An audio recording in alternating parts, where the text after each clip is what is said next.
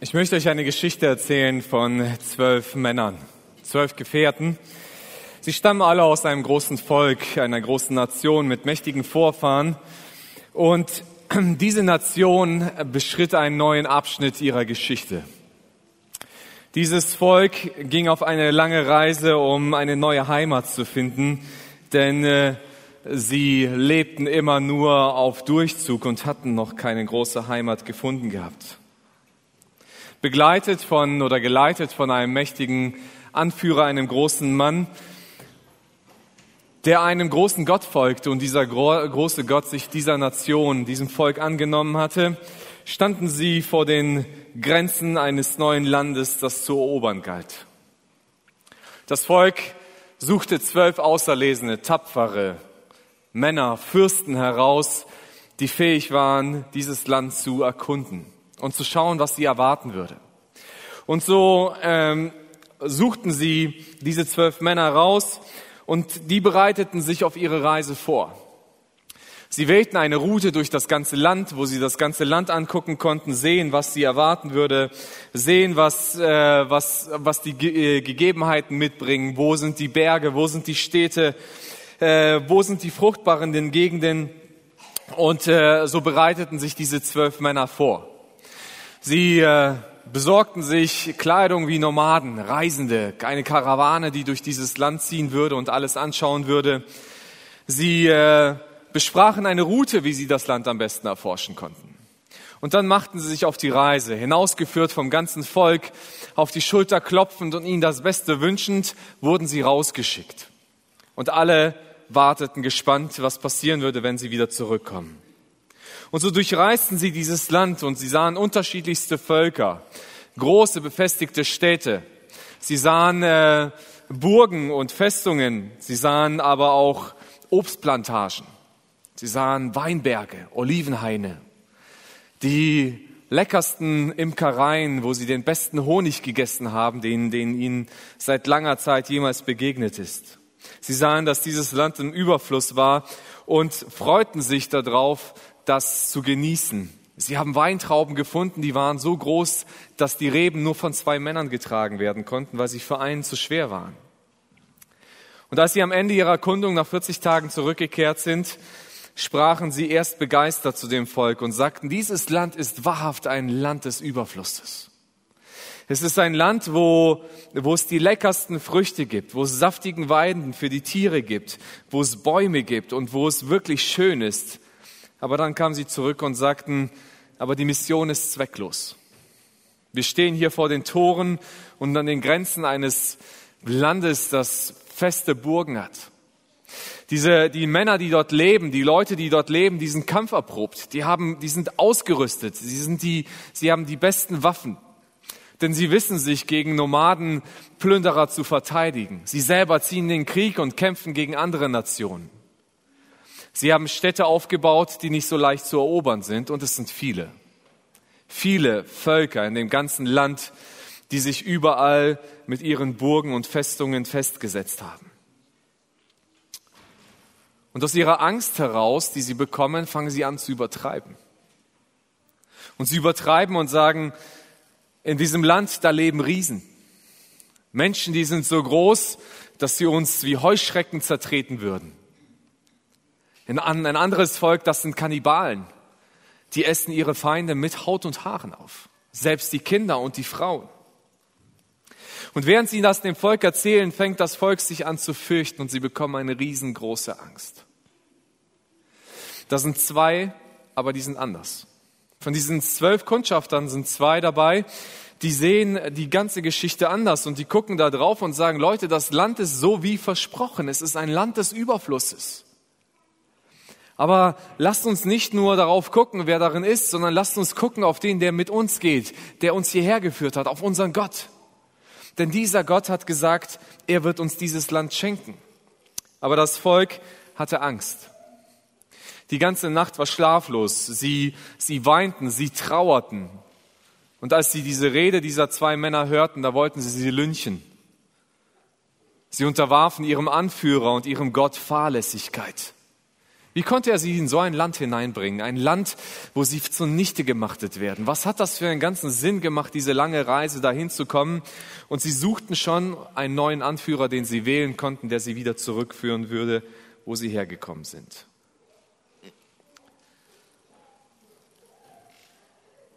Diese Geschichte, die könnt ihr auf Amazon Prime nachgucken. Aber wenn ihr das Drehbuch lesen wollt, dann müsst ihr im vierten Buch Mose aufschlagen, in den Kapiteln 13, 14 und folgend, wird diese Geschichte des Volkes Israel erzählt. Es ist eine sehr spannende Geschichte, wie ich finde. Ich habe sie jetzt schon seit Wochen immer wieder vor Augen und denke viel, äh, viel darüber nach, einfach zu sehen, was ist da eigentlich schiefgelaufen und was ist da passiert. Gott ist mit dem Volk Israel unterwegs ein Volk, eine Nation, die Gott erwählt hat, die Gott äh, berufen hat, mit, mit ihnen zu gehen. Und dieses Volk, das war ein Nomadenvolk. Mit Abraham angefangen und irgendwann mit Jakob und seinen Söhnen sind sie in Ägypten gelandet, wo es ihnen gut ging und wo sie sich erstmal gut entwickelten. Aber dann wurden sie versklavt, weil sie sich einfach zu zahlreich vermehrten. Und so lebten sie über 400 Jahre in der Sklaverei ohne Perspektive auf eine eigene Heimat. Gott war aber immer mit diesem Volk anwesend und er sah die Not dieses Volkes und er holt sie aus dieser Sklaverei raus, beruft einen Anführer Mose, der sie herausbringt und Mose bringt sie raus und hier merken wir etwas, was Gottes Wesen ist. Und zwar, dass Gott, wenn er etwas tut, nicht ohne Ziel und Zweck macht. Gott macht nie etwas ziellos. Das ist so, wie wenn wenn Gott etwas ziellos machen würde, dann würde er das Volk rausholen aus der Sklaverei und sagt, ich habe eure Not gehört, ich habe euer Weinen, euer Klagen gehört, ich hole euch raus und dann bringt er sie hinter die Grenze und sagt, so jetzt seht zu, was ihr macht. Ich habe euch da rausgeholt aus der Sklaverei. So agiert Gott nicht, sondern Gott agiert immer anders. Er, er, wenn er etwas macht, dann, dann sieht er immer in die Zukunft und nach vorne. Er hat eine Vision, er hat ein Ziel, er hat einen Auftrag für, die, für das, was er tut. Und so holt er das Volk Israel raus und sagt, hier bringe ich euch raus aus Ägypten und da vorne gibt es eine Zukunft, da gibt es einen Auftrag, da gibt es eine Vision für, die, für euch und zwar ein Land, das von Milch und Honig überfließt. So, es ist, ein, ist ja ein schöner Begriff, Land von Milch und Honig überfließt und äh, ist ein Ausdruck von, von einem Land, wo es einfach alles, alles im Überfluss gibt. Ein Schla Schla Schlaraffenland, würden wir sagen. Ich tat mich als Kind immer schwer mit diesem Begriff, ein Land, das von Milch und Honig überfließt. Ich dachte immer, die Bibel, die sagt immer alles wahr. Und immer, dann habe ich die Josua-Geschichte gelesen. Ich habe keinen einzigen Fluss von Honig und Milch gefunden. Ähm, und äh, irgendwann habe ich begriffen, das ist Bildersprache. Es ist eine Bildersprache, die zeigt, dass Gott eine Vision hat, die für das Volk gut ist. Und er befreit das Volk und führt sie in das verheißene Land.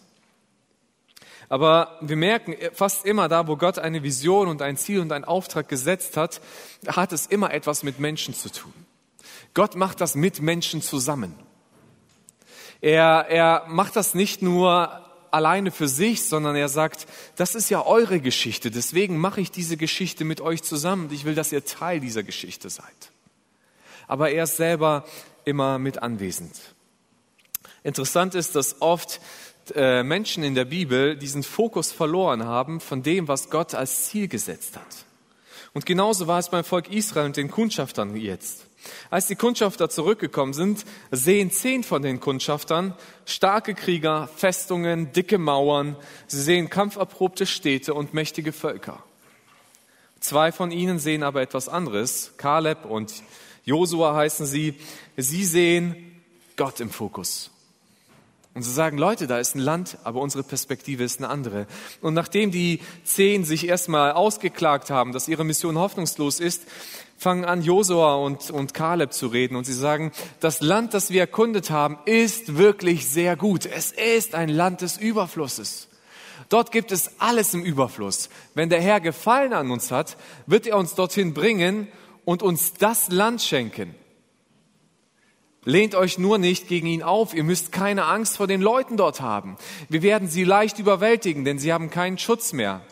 Ihr braucht euch nicht vor ihnen zu fürchten. Der Herr ist auf unserer Seite. Also die, die zehn Leute, die sehen das Problem. Und Josua und Kaleb, die sehen nicht das Problem, sie haben eine ganz andere Perspektive. Waren, waren diese zwei Männer einfach äh, unbelehrbare Optimisten? Ja? Heinrich Müller sagte über Optimismus ist, äh, Optimismus ist nur ein Mangel an Informationen. Also optimistisch sind nur die Menschen, die nicht genug Informationen haben. Aber ich glaube, das ist hier genau umgekehrt. Diese zwei Männer haben eine Information, die die andere ausgeblendet haben, denn sie haben genau das Gleiche gesehen, was die anderen auch gesehen haben. Aber ihre Perspektive ist, wenn Gott einen Auftrag gibt, dann ist er auch umsetzbar. Wenn Gott uns hierher schickt und sagt, wir sollen dieses Land erobern, dann muss das möglich sein. Weil sonst würde uns Gott ja nicht hierher schicken. Und wir merken das in der Geschichte, in der Bibel immer wieder. Da, wo Gott einen Auftrag gibt, dann ist dieser Auftrag auch umsetzbar. Er ist möglich. Gott sagt zu Noah, bau eine Arche. Noah baut 100 Jahre lang eine Arche. Und diese Arche rettet dann die Menschen vor, der, vor dem Gericht Gottes.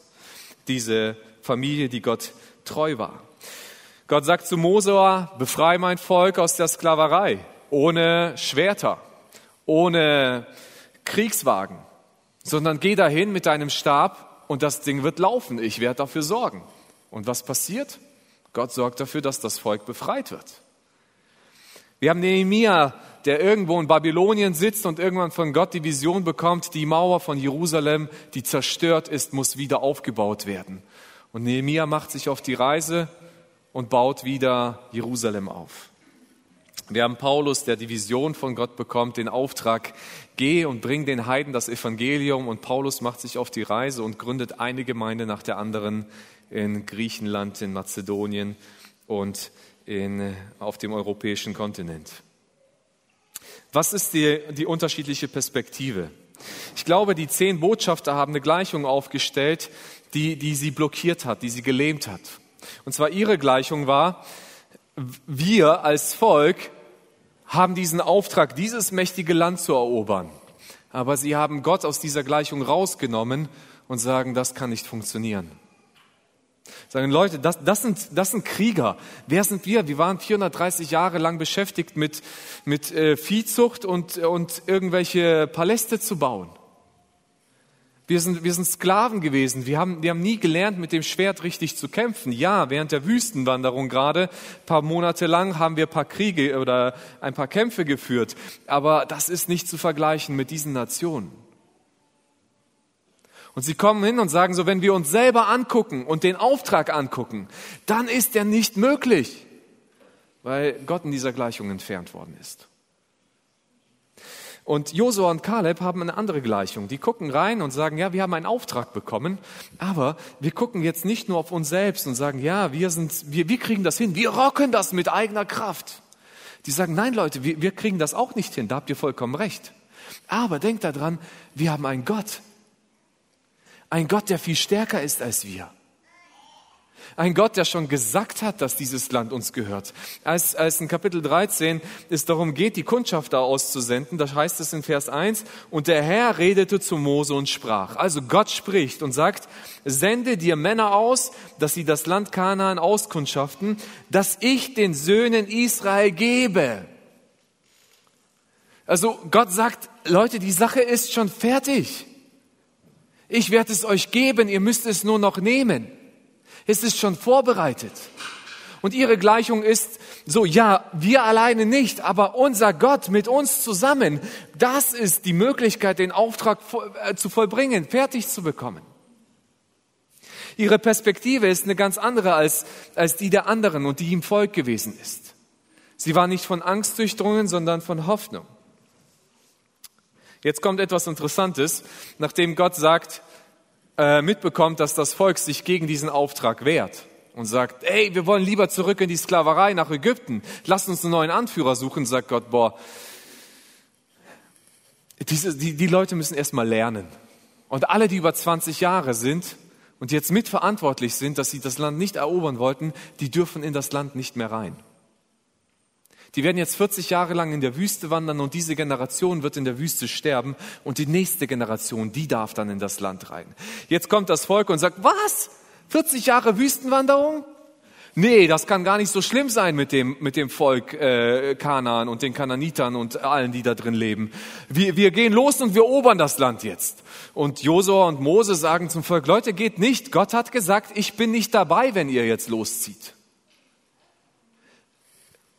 Ihr glaubt jetzt, diese Mission erfüllen zu können, aber Gott hat sich selbst jetzt aus dieser Gleichung rausgenommen und gesagt, Leute, wenn ihr jetzt loszieht, das ist nicht mehr mein Auftrag für euch. Sie sagen, aber wir ziehen trotzdem los. Und dann machen sie sich und gehen los und wollen das Land erobern und was passiert? Eine riesige Niederlage. Und sie kommen alle mit gebeugten Häuptern zurück und merken, das hat doch nicht so geklappt, wie wir uns das vorgestellt haben. Ja, weil die Gleichung nur mit Gott funktioniert. Und diese Perspektive, die finde ich total spannend, dass Gott sein Reich baut. Und wir merken das immer wieder, wenn Gott eine, einen Auftrag gibt, eine Vision für etwas gibt, eine Mission schenkt, dann wird die funktionieren, wenn diese zwei Faktoren mit, mitwirken. Menschen, die es wollen und Gott, der am Wirken ist, dann wird das laufen. Aber immer wieder verlieren Menschen den Fokus, und zwar den Fokus auf Gott und den Fokus auf ihre Mission. Und dann scheitert das immer wieder. Beim Volk Israel war das das Thema Angst. Sie hatten Angst. Angst, dass ihnen etwas passieren könnte. Angst, dass es Probleme gibt. Angst, dass sie besiegt werden. Und Angst ist ein Faktor, der Menschen lähmt. Der lähmt und der irgendwo zurückzieht. Und es gibt immer wieder so diese, diese Angst vor Ungewissheit. Was wird mich erwarten? Äh, wenn ich mich darauf einlasse, was wird mir passieren? Nein, nein, ich kenne ja das Alte. Wir wissen ja, wie es in Ägypten gewesen ist, aber ich habe keine Ahnung, wie das sein wird mit, mit, mit dieser Landeroberung. Da habe ich keine Ahnung vor. Also ist Ägypten und die Sklaverei wahrscheinlich noch attraktiver als die Landeroberung mit den Völkern, die ich nicht kenne. Angst ist etwas, was blockiert. Wir finden immer wieder, wo Menschen nicht genug Glauben hatten, wo sie an ihre Grenzen gestoßen sind, weil sie einfach Gott nicht genug vertraut haben und weil sie mehr mit sich selbst kalkuliert und ihren eigenen Möglichkeiten kalkuliert haben, als mit Gott zu rechnen und an ihn zu glauben.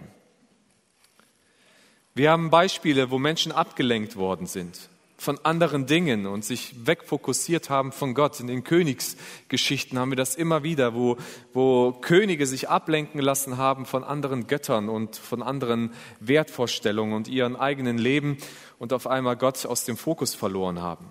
Zum Beispiel auch so ein König wie Salomo am Ende seines Lebens, der sich von seinen Frauen hat ablenken lassen, die er äh, und seinem Reichtum, den er sich angehäuft hat. Wir haben manchmal das Problem der Bequemlichkeit. Wir sind bequem geworden. Und es ist alles ganz nett. Wir haben ein Buch in der Bibel von einem Propheten, dem Haggai, der beschreibt die Situation, wie das Volk Israel den Tempel nicht aufbaut, obwohl Gott ihnen den Auftrag, die Mission gegeben hat, den Tempel wieder aufzubauen. Und er schreibt, Leute, was ist los mit euch? Ihr baut eure eigenen Häuser. Ihr fängt schon an, eure Häuser zu vertäfeln. Das heißt, ihr macht euch schon Luxushäuser. Und das Haus Gottes liegt brach da, weil keiner es aufbaut. Und das Volk sagt, ja, es ist noch nicht an der Zeit, das Haus des Herrn zu bauen. Der Moment ist noch nicht gekommen. Sie sind bequem geworden und sagen so, erstmal bauen wir unsere eigenen Häuser, bevor wir anfangen, das Haus Gottes zu bauen. Oder wir stellen unsere Interessen über Gottes Auftrag. Jona, ein Prophet, hatte das Problem. Gott sagt zu Jona, Jona, geh und verkündige den, den Assyriern in Nineveh, dass, dass, dass sie, äh, wenn sie so weitergehen, verloren gehen werden, weil sie tief und tief durch Sünde durchdrungen sind. Jetzt sind die Assyrer aber der Todfeind der Israeliten. Und Jonah sagt, nee Gott, wenn ich ihnen hingehe und dein Gerichtswort predige, dann könnten die ja sich ja bekehren, die könnten ja umkehren und Buße tun und dann, und dann kenne ich dich Gott, dann würdest du ihnen ja vergeben. Das will ich gar nicht. Und was macht Jona? Er haut ab und will, will fliehen. Und Gott sagt, nee, nee, Jona, den Auftrag, den wirst du bitte vollende bringen. Und Gott sorgt dafür, dass er von einem Wahl zurückgebracht wird und Jona dann diese Botschaft predigt. Es gibt alles Mögliche, was uns ablenken kann, unseren Auftrag äh, zu leben, unseren, unseren Fokus zu verlieren. Ich habe äh, äh, dieses Jahr irgendwann mal einen Artikel gelesen, äh, über das Phänomen, dass der Mensch keinen Orientierungssinn hat. Also jetzt werdet ihr sagen, nein, das stimmt nicht ganz. Und zwar geht es um die Umstände. Und zwar Es ist so, äh, wir kennen das so aus der Tierwelt, zum Beispiel Tauben oder Tiere haben oft einen ganz starken Orientierungssinn. Tauben, äh, gerade Brieftauben, ne, die können man irgendwo züchten und dann setzt man die woanders raus und dann fliegen die hunderte von Kilometer wieder zurück nach Hause, ohne dass die jemals gesehen haben, wo die gerade sind. Die haben kein GPS, kein Navi, aber irgendwie können die sich orientieren. Das hat der Mensch natürlicherweise nicht. Und zwar, äh, ich weiß nicht, ob ihr das schon mal gesehen habt in Filmen, äh, manchmal kommt das in Zeichentrickfilmen vor, da geht jemand los, vielleicht mitten in der Nacht oder in der Wüste im Dschungel und auf einmal wandert er den ganzen Tag und dann kommt er wieder raus, wo er angefangen hat. Ne? Immer wieder am gleichen Baumstumpf vorbei. Und er läuft immer Kreise und irgendwie, früher dachte ich, das ist einfach nur so ein Scherz, so dass die Kreise laufen, aber das ist ein tatsächliches Phänomen, das bei uns Menschen drin ist. Der Mensch kann nicht geradeaus gehen. Und zwar, wenn er keine Orientierung hat, also das heißt in einer Gegend ist, wo er keinen festen Ort, keinen Berg oder etwas hat, an dem er sich orientieren kann, oder Sonne, Mond, Sterne, äh, die ihn Orientierung geben, dann ist der Mensch hilflos ausgeliefert. Er kann nicht vorankommen oder er kommt nicht voran. Das beschreiben zum Beispiel die, äh, die, äh, die, die Siedler von, von, von Amerika, die dahin gekommen sind, die dann in die Steppe gekommen sind von Arizona, wo dann alles Wiese ist. Riesig große Wiese. Und wenn es dann neblig war, sind die losgezogen. Und so beschreibt das ein Maler in, in seinem Tagebuch und sagt, wir sind morgens losgezogen und nachmittags waren wir an unserem Rastplatz, an dem wir morgens wieder, an, an dem wir gestartet sind. Wir sind genau, wir, wir sind ein, fast einen ganzen Tag unterwegs gewesen und sind da rausgekommen, wo wir gestartet haben. So diesem Phänomen versuchen Wissenschaftler nachzukommen und die haben mal Tests gemacht. Und zwar haben sie Probanden genommen, ihnen die Augen zugebunden und dann gesagt hat, geht mal geradeaus auf einer geraden freien Fläche, auf einem Feld. Was sie beobachtet haben, ist, die Menschen, die am weitesten gekommen sind, waren ungefähr 20 Meter und dann haben sie ihren Kurs schon verlassen. Im Durchschnitt sind die Menschen Kreise im Umkreis oder im Radius von 100 Metern gegangen. Das heißt, die sind losgezogen und haben immer Kreise gedreht. Und es spielte nicht irgendeine Rolle, ob rechts oder links Kreise, das war bei den Menschen unterschiedlich. Das hat auch nichts damit zu tun, dass vielleicht ein Bein kürzer ist als das andere, das hat man auch gedacht, ist aber nicht das Phänomen, sondern der Mensch besitzt keinen natürlichen Orientierungssinn. Was er braucht, ist irgendetwas, wo er sich ausrichten kann und dann geht er in diese Richtung. Und ich glaube, das ist im Geistlichen nicht anders.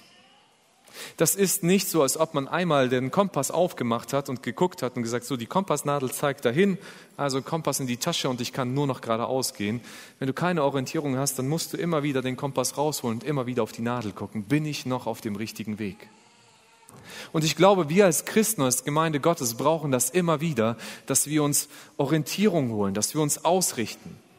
Wir brauchen Erinnerung und Ausrichtung, dass wir wissen, sind wir noch auf dem richtigen Weg dass wir äh, immer wieder darauf gucken können, was, was ist unsere Reise, wohin sind wir noch unterwegs, was machen wir gerade.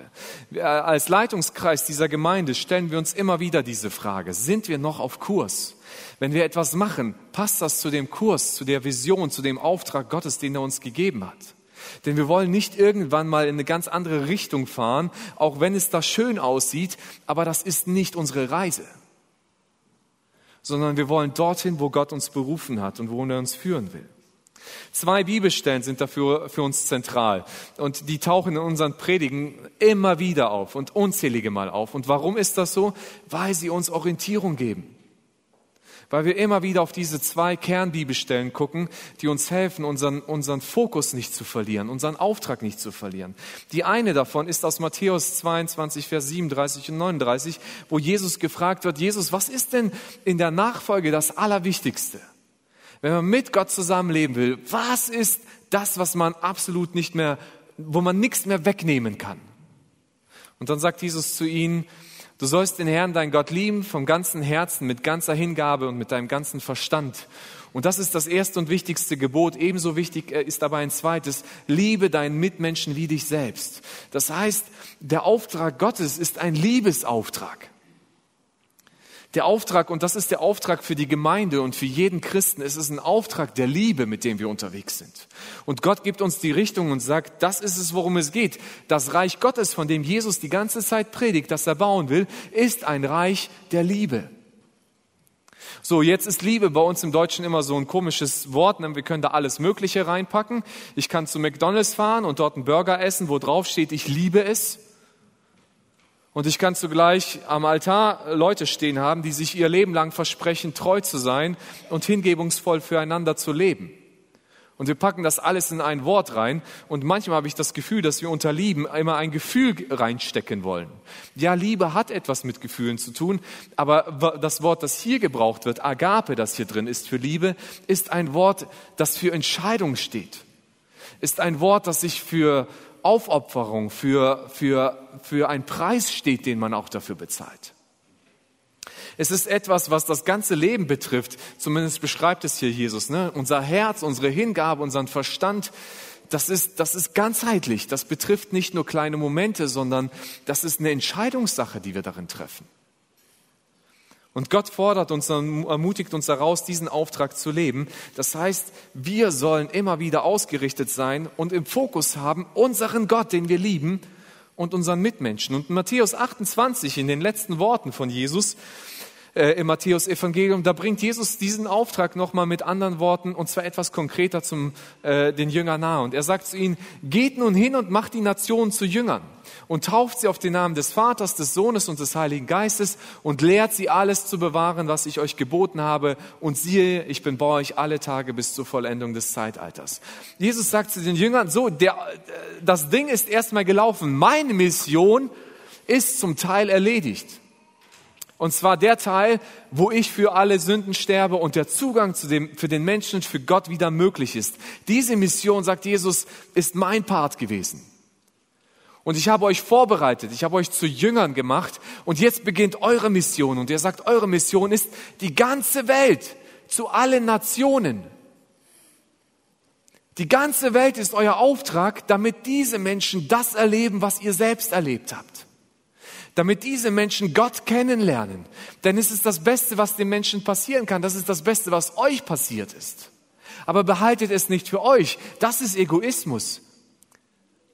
Gott zu lieben, der andere Menschen liebt, bedeutet, ich fange auch andere an zu lieben. Und das Beste, was ich einem anderen wünschen kann, ist, dass er zu einem Jünger Jesu wird. Und wir, wir taufen sie, und hier geht es nicht nur um das äußere Zeichen, sondern wir taufen sie in die Gemeinschaft hinein. Wir sind Gemeinde, wir gehören zusammen.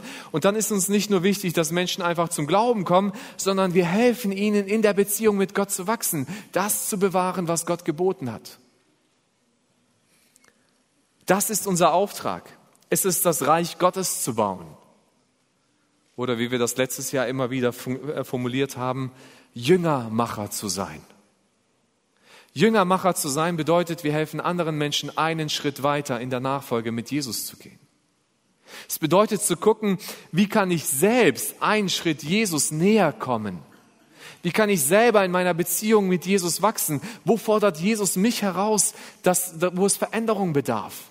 Wo ich merke, dass mein Leben nicht mit der Vorstellung Jesu übereinstimmt. Und ich sage, ja, dem, dem folge ich, da gehe ich einen Schritt drauf zu, aber zugleich gucke ich nicht nur immer nur auf mich, sondern ich schaue, wo gibt es Menschen um mich herum, die ich mitnehmen kann und denen ich helfen kann, ihren Schritt weiterzugehen.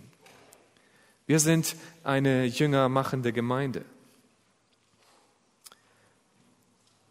Der Auftrag Gottes ist aber das Schöne eben nicht nur eine Agenda, die er den Menschen gibt, sondern es ist sein Herzensanliegen. Darum ist er auch der, der, der primär Wirkende an diesem Auftrag. Also als das Volk Israel das Land erobern sollte, und wir lesen, dass 40 Jahre später dürfen zwei Männer über 40, über 60, also zwei Männer dürfen dieses Land erobern, die älter sind als 60 Jahre. Und das sind Josua und Kaleb. Die, die es schon vor 40 Jahren machen wollten, sie dürfen mit ihren Familien in dieses Land einreisen. Und sie dürfen es erobern. Und wir lesen diese Geschichte und das Buch Josua ist ein spannendes Buch. Und wir merken wir, wie dieses Volk das Land erobert mit einem Wunder nach dem anderen. Es ist eine Geschichte der Wunder. Es beginnt schon, dass sie alleine über den Jordan durchgehen, indem, indem Gott den, den Jordan, den Fluss, einfach mal anhält für eine Zeit lang und sie einfach trockenen Fußes durch den Fluss gehen können. Und dann erobern sie die größte Stadt in Kanaan, Jericho, eine Festung, allein mit Trompeten. Und wir merken, dass, dass dieser Auftrag Gottes Agenda ist. Und, und Gott sagt, ich mache das. Ich mache das mit euch zusammen. Aber ich bin je, derjenige, der diese, die, diese Sache machen wird. Ich will, dass ihr geht. Und dann werde ich durch euch und mit euch wirken. Und wenn wir diesen Auftrag Gottes ihn zu lieben und Menschen zu lieben und Menschen zu Nationen zu machen, Jüngermacher zu sein, dann müssen wir uns bewusst sein, dass das nicht eine Agenda ist, die Gott uns aufgestülpt hat und sich dann in der Ecke zurückgesetzt hat und die Arme zusammengeschränkt hat und dann gesagt, so jetzt schaue ich mal zu, wie ihr das macht. Sondern Gott sagt, ey, das ist ein Auftrag, der ist riesengroß, der betrifft die ganze Welt, alle Nationen zu Jüngern zu machen. Aber ich werde mit euch sein. Ich bin bei euch alle Tage bis an der Weltende heißt es Matthäus 28. Er sagt, ich werde mit euch sein und ich werde mit euch diese Welt erobern. Es wird eine, es wird, es ist ein Auftrag der Liebe und diese Liebe Gottes wird durch euch diese ganze Welt durchdringen. Aber vergesst bitte eins nicht, das ist nicht nur euer Auftrag. Es ist Gottes Herzensanliegen. Aber uns Menschen kann nichts Besseres passieren, als wenn Gottes, Gottes Anliegen zu unserem persönlichen Anliegen wird. Denn wenn wir Gottes Sache zu unserer Sache machen, dann macht Gott unsere Sache zu seiner Sache. Dann steht Gott ganz hinter uns und geht mit uns. Immer wieder, wenn wir so über Auftrag und Ziel von Gemeinde sprechen, dann habe ich manchmal das Gefühl, dass, dass es Menschen gibt, die denken so, ja, das ist so die Geschichte der Gemeinde und das sollte die Gemeinde machen, aber ich habe ja noch mein persönliches Leben. Und ich frage mich dann, wer ist Gemeinde oder was ist Gemeinde? Wenn dieser Auftrag nur in diesen vier Wänden gelebt wird, dann haben wir etwas Gewaltiges nicht, nicht verstanden. Und zwar, Gemeinde bist du. Ich bin Gemeinde. Als ein Glied am Körper Gottes, als am Leib Gottes, ist jeder von uns immer Gemeinde. Egal wo wir sind. Bist du zu Hause, du bist Gemeinde. Bist du auf deinem Arbeitsplatz, du bist Gemeinde. Bist du mit Freunden unterwegs, Sport machen, du bist Gemeinde. Weil du ein Glied am Leib Jesu Christi bist. Das heißt, diesen Auftrag zu leben, ist nicht nur eine Sache für die Gemeinde, Anführungsstrichen, die Mitarbeiter, die Leitung in der Gemeinde oder so, sondern es ist das Ziel für jeden Einzelnen. Und nur wenn wir alle dieses Ziel leben, wenn wir uns alle auf dieses Ziel ausrichten, dann leben wir als Gemeinde diesen Auftrag Gottes. Und das ist das, was sich Gott für uns wünscht. Und deswegen müssen wir uns immer wieder orientieren. Und deswegen finde ich am Anfang dieses Jahres, am Anfang des Jahres ist es immer eine gute Zeit, sich, sich auszurichten. Wir haben Silvester gefeiert mit, mit Freunden und was wir gemacht haben, wir haben ins Jahr zurückgeguckt und geguckt, was haben wir erlebt? Was gab es an schönen Momenten? Was gab es an herausfordernden Momenten? Aber wir haben auch versucht, nach vorne zu gucken und zu, zu überlegen, was kommt in die Zukunft. Nicht jeder hat das, glaube ich, gesagt, was er sich vornimmt. Aber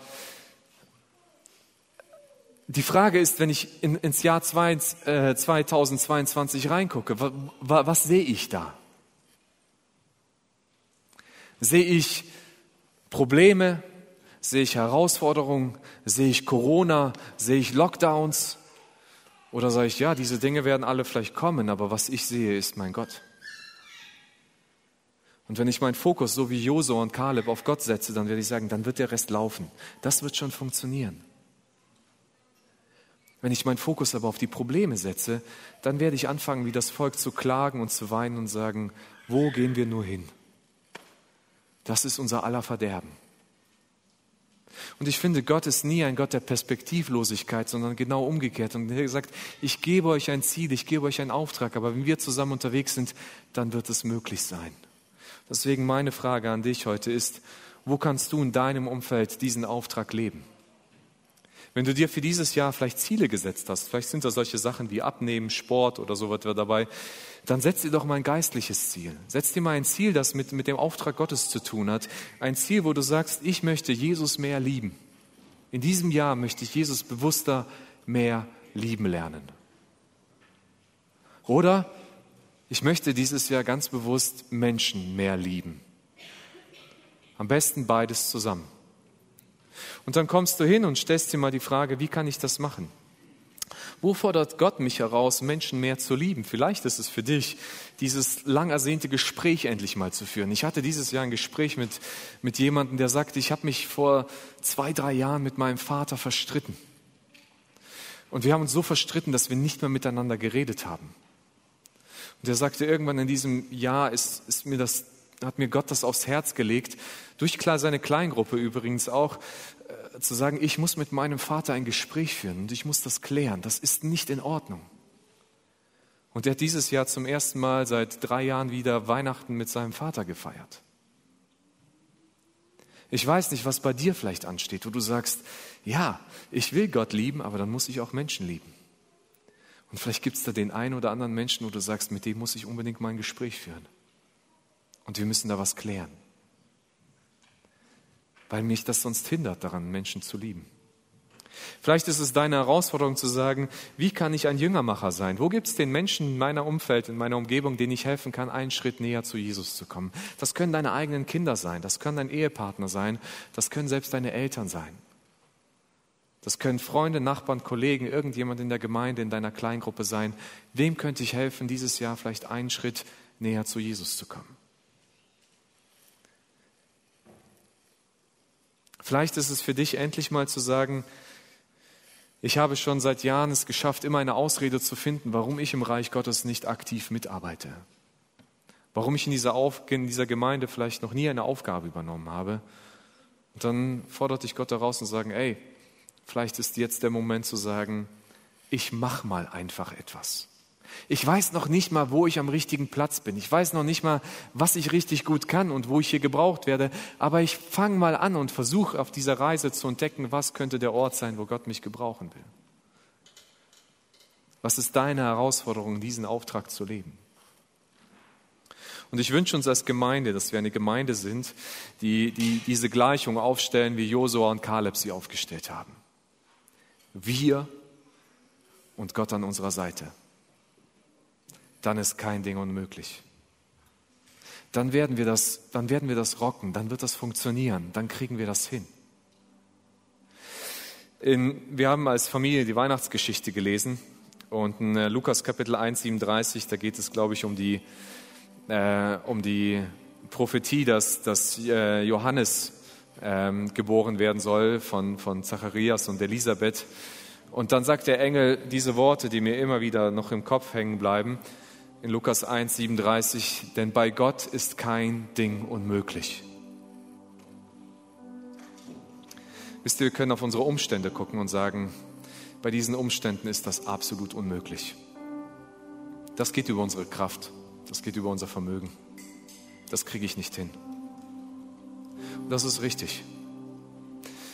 Die meisten Dinge in meinem Leben, die ich mir vornehme, würde ich aus eigener Kraft auch nicht hinbekommen aber ich übe mich darin, immer wieder meinen Fokus neu zu setzen, zu sagen, bei Gott ist kein Ding unmöglich. Gott kann Sachen machen, die ich nicht kann, aber er will sie mit mir machen. Er will sie mit uns machen, er will sie mit uns als Gemeinde machen. Lasst uns eine mutige Gemeinde sein. Lasst uns eine Gemeinde sein, die vertraut. Eine Gemeinde, die wagt eine Gemeinde, die riskiert, weil sie weiß, dass unser Gott zu allem imstande ist. Dass wenn wir seinen Auftrag leben, er immer mit uns gehen wird. Bis ans Ende aller Tage wird er bei uns sein.